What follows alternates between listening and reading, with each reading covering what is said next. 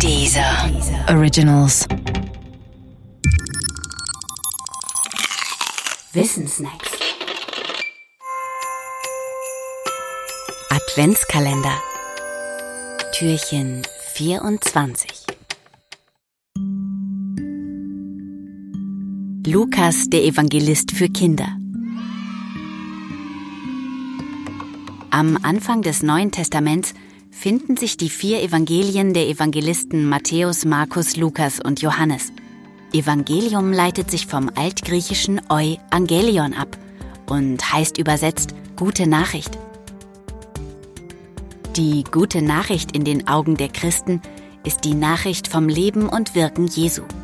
Nun sind die vier Evangelien sicher keine Augenzeugenberichte. Dafür entstanden sie viel zu spät. Frei erfunden sind sie aber auch nicht. Sie haben da eine Zwischenstellung. Sie sind die Niederschrift mündlicher Überlieferung, ergänzt um andere schriftliche Quellen und ergänzt auch um den Standpunkt des Schreibers. Dieser eigene Standpunkt ist es dann, der dem Evangelium seinen speziellen Charakter verleiht. Das Johannesevangelium zum Beispiel ist ziemlich nerdy. Es beginnt so. Am Anfang war das Wort, und das Wort war bei Gott, und Gott war das Wort. Johannes spricht hier vom schillernden griechischen Ausdruck Logos. Um das genau zu verstehen, muss man die Begriffsgeschichte von Logos kennen. Und weil das nur wenige tun, sperrt sich das Johannesevangelium gegen ein schnelles Verstehen. So ist er wohl, der Johannes. Ein Evangelist für Intellektuelle und ein ausgemachter Fan des Heiligen Geistes. Ganz anders dagegen Lukas. Lukas ist der Geschichtenerzähler unter den vier Evangelisten.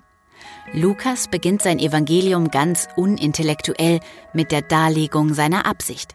Er wolle die Ereignisse zusammenhängend darstellen und dafür den Überlieferungen bis zu den ersten Anfängen sorgfältig nachgehen. So schreibt er wörtlich. Lukas versteht sich also als Historiker, als Chronist, der fein säuberlich die Geschehnisse dokumentiert. Kein Wunder, dass Lukas mit der Geburt Jesu anfängt und mit dem, was drumherum passierte. Die biblische Weihnachtsgeschichte, wie wir sie kennen, findet sich nur bei Lukas, bei keinem sonst. Markus und Johannes geben sich mit der Geburt gar nicht erst ab. Matthäus erwähnt sie immerhin, aber ziemlich kurz. Wer nun zu Weihnachten in eine Messe geht, vielleicht sogar in eine mit einem Krippenspiel, der wird dort auch einen Text aus einem Evangelium hören.